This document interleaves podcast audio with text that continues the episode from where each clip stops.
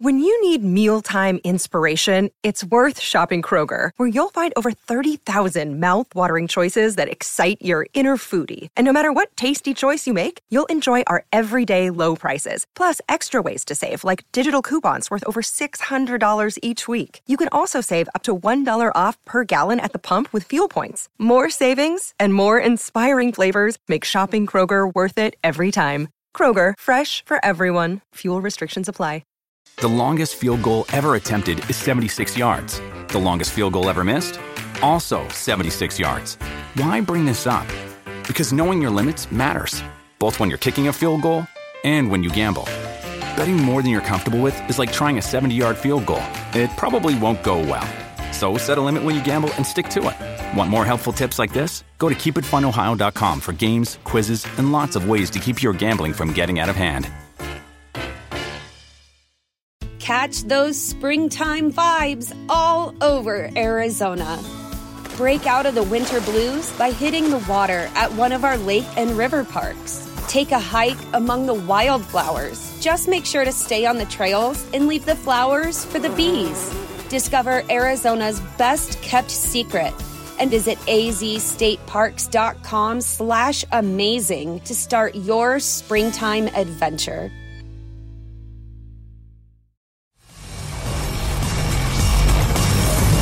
You're listening to the IFL TV podcast in association with Lonsdale MTK Global, sponsored by William Hill.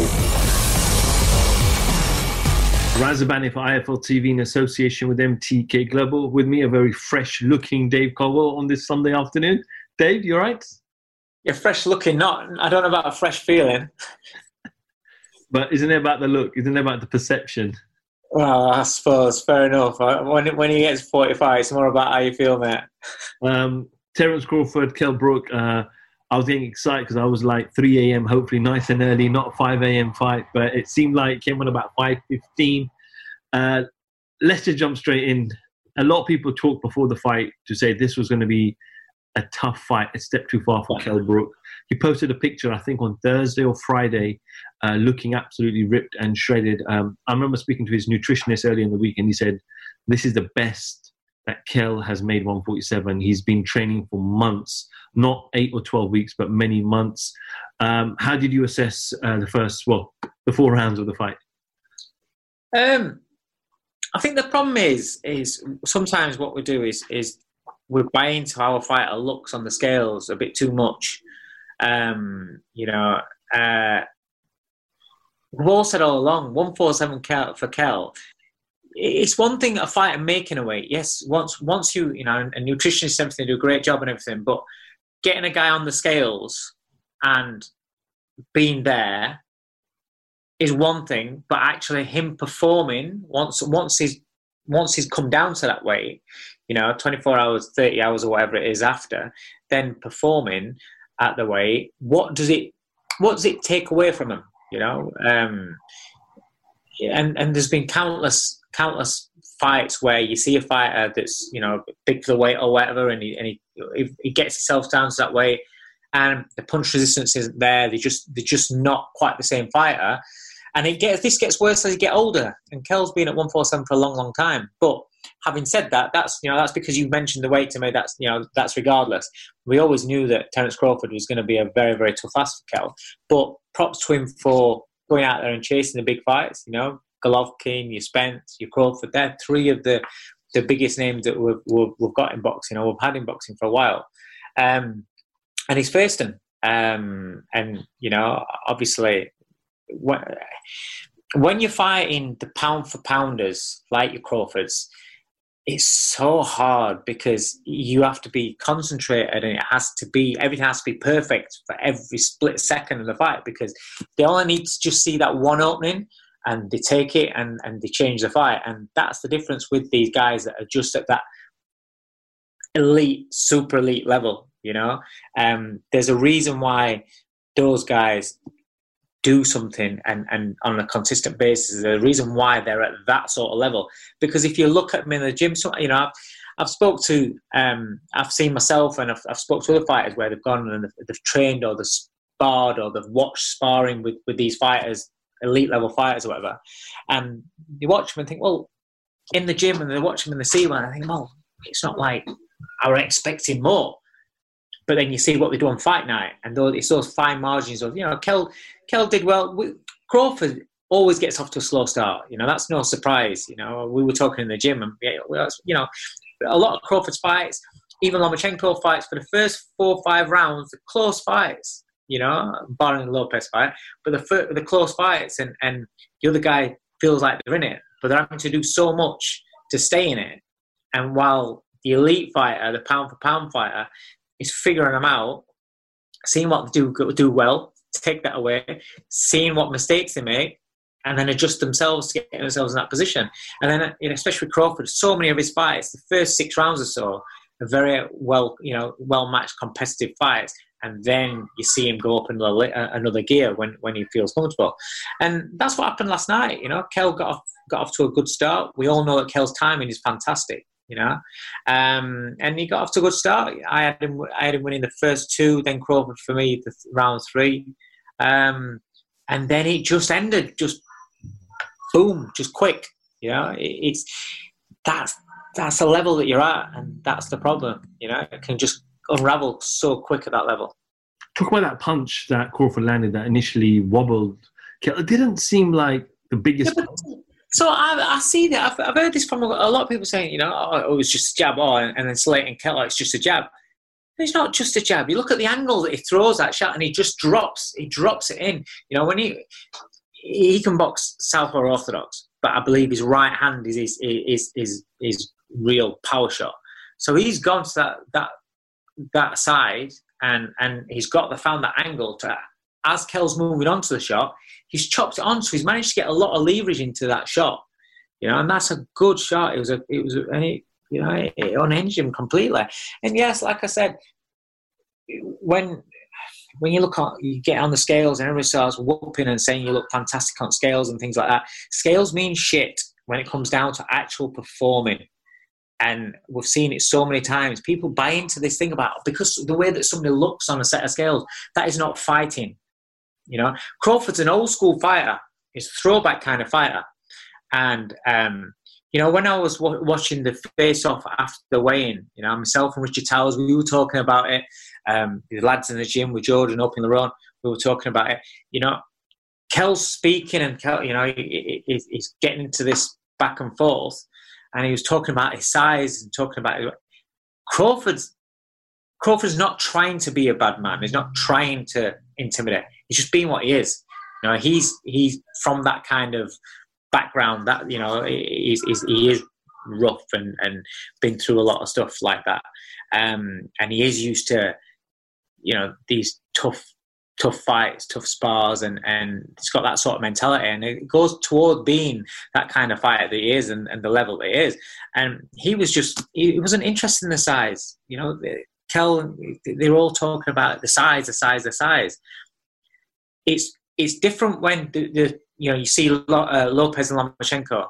Lopez is an elite fighter as well, a very very good fighter as well. So to give away size and strength and things like that, and freshness as well against somebody else that's on that same sort of level, that's when it's very very hard to do.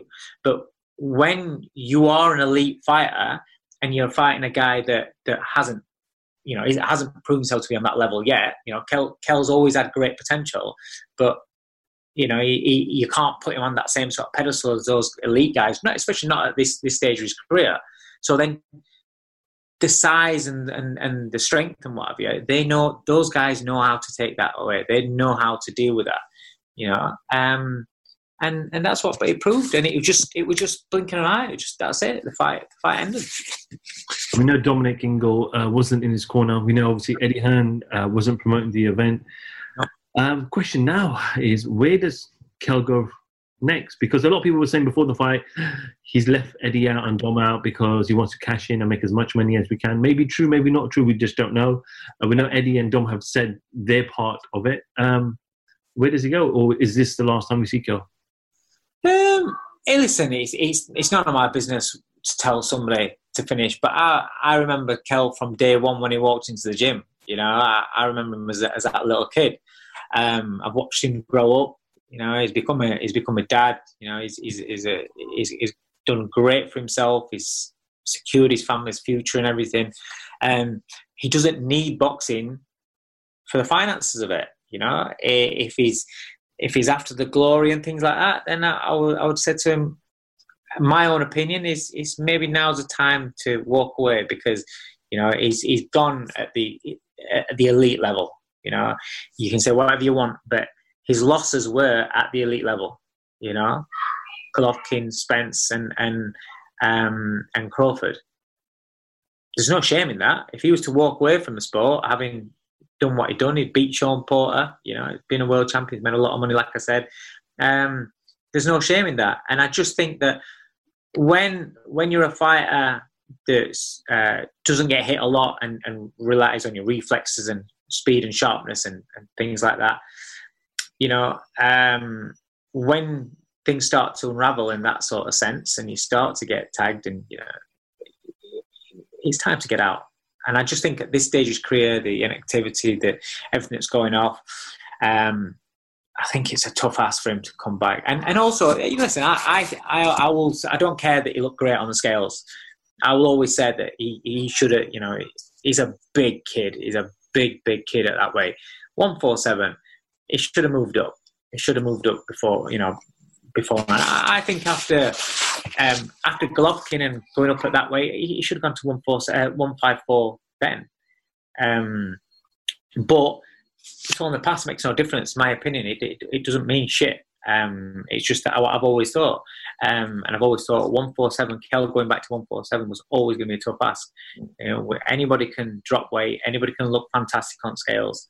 Um, but let's not forget on the scale, you know, it's just listen, scales are scales. You're not performing on, on scales. Um, and um, I just think for him to, to, to move forward now, if he was to box again, then he has to, he has to jump up, you know, um, he has to go up in the divisions. But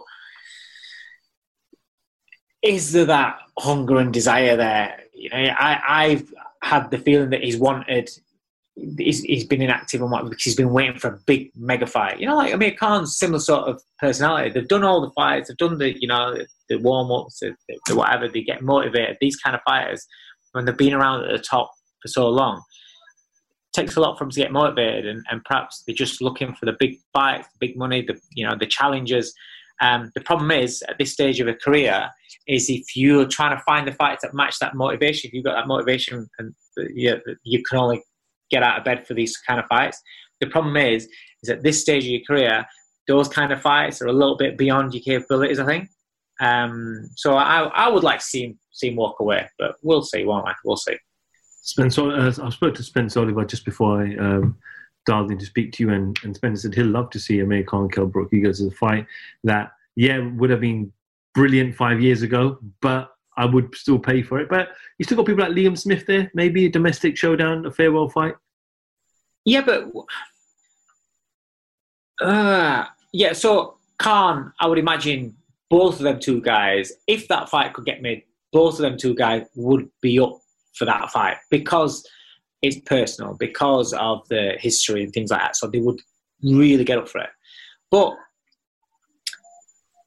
a domestic clash, a great domestic clash against Liam Smith. Liam Smith would be up for that fight, but I think Kell, I think it's it's kind of like. I think Amir Khan wouldn't want to get beat by Kell Brook because of it's the domestic thing, and he don't mind getting beat by Canelo's and elite level fighters. I kind of get the feeling that Kell's a little bit like that, that he won't want to get beat by Liam Smith. Um, at this stage of the careers, Liam Smith could be an absolute nightmare for Kell Brook. Um, you know, uh, so would you want to take that that gamble? Whereas a Khan fight, it's one of those, isn't it? It's who's who's gonna. Yeah, yeah. I'm not excited about that fight anymore because everyone talks about it and it's talks about it for years and years and years.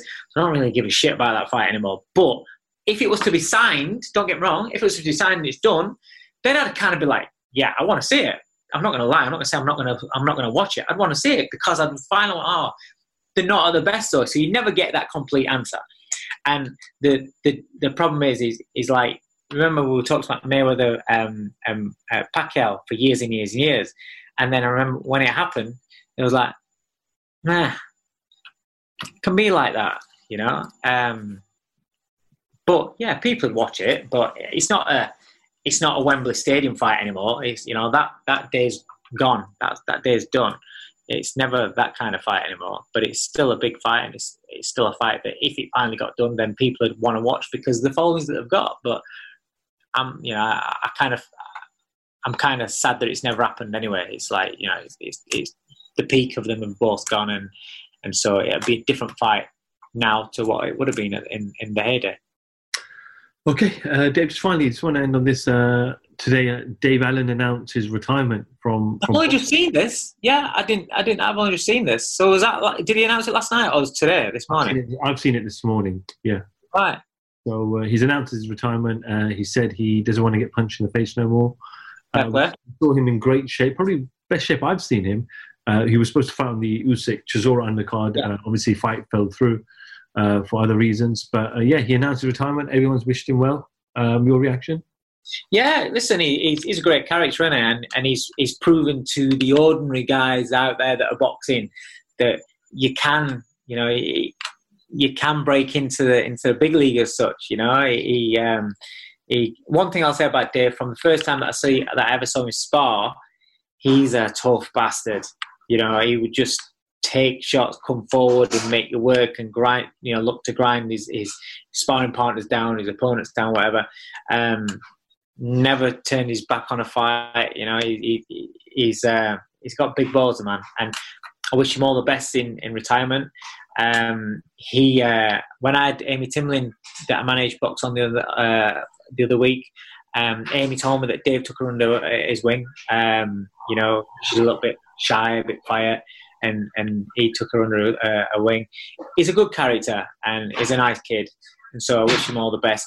I'm glad that he's walking away from it. I'll be honest with you because he's one of those guys that needs protecting from himself because he's too tough. He's too, you know he's too game. Um, so if he's decided he don't want to get punched anymore, which I think might be a lot to do with the fact that now he started coaching kids, that you see that if you if because coaching what it can do, it can give you that buzz. Not quite the same, but it can give you that buzz um, that perhaps you missed as a fighter, or you, you feel that you will miss as a fighter. And I think Dave needs something to to keep his mind on, um, and to give him that you know that that motivation and that you know focus. And I think coaching because these kids look up to him that he's working with, and he's got such a good relationship with him. I think that's given him. It makes you start thinking to yourself, well, actually, there is a path, there is a life after boxing. Because a lot of a lot of sportsmen, a lot of boxers, um, the you know, and Dave's been quite open about his you know his, um, things that he he has to deal with mentally and things. Um, a lot of them, I think, perhaps worry about well, what do I what do I do when I you know when I stop boxing when uh, the the personal side of boxing where you're meeting people you meet it's like this is our social life. We you know when you when you live 24 7 in boxing you don't actually go out much. Obviously you don't go out now because of lockdown and shit but i'm saying in normal life you don't actually socialize much apart from with people in sport. When we you know we, go away for, for fight week and things like that you're around whether it's in you know in the hotel whether it's in a dinner uh, uh, restaurant or whatever bumping into people. So so you kind of like miss that when you're not in that and but he's now a coach, so he's still going to have that. He's still going to be around the fight game. He's still going to be around, you know, his friends at, at Matchroom, at Sky, you know, up and down the country. He's still being around that. Um, so yeah, so it's, it's that may. Be, I mean, I don't know, um, but that may be part of the reason why he's thought, you know what, I have got a path and a and a and a career outside of fighting. I don't need to get punched in. I don't need to keep putting damage on myself. Um, so that, I'm, I'm happy for him, and, and, I, and I wish him all the best going forward. No, absolutely. Wish Dave all the very best and success uh, in the future. Dave Coldwell, always a pleasure. Thank you for jumping on this afternoon. Yeah. Enjoy your Sunday, rest, recover, get ready for Monday morning tomorrow. Big week, big week. Got um, back in the gym tomorrow, and then we're in the bubble for Hopey Price.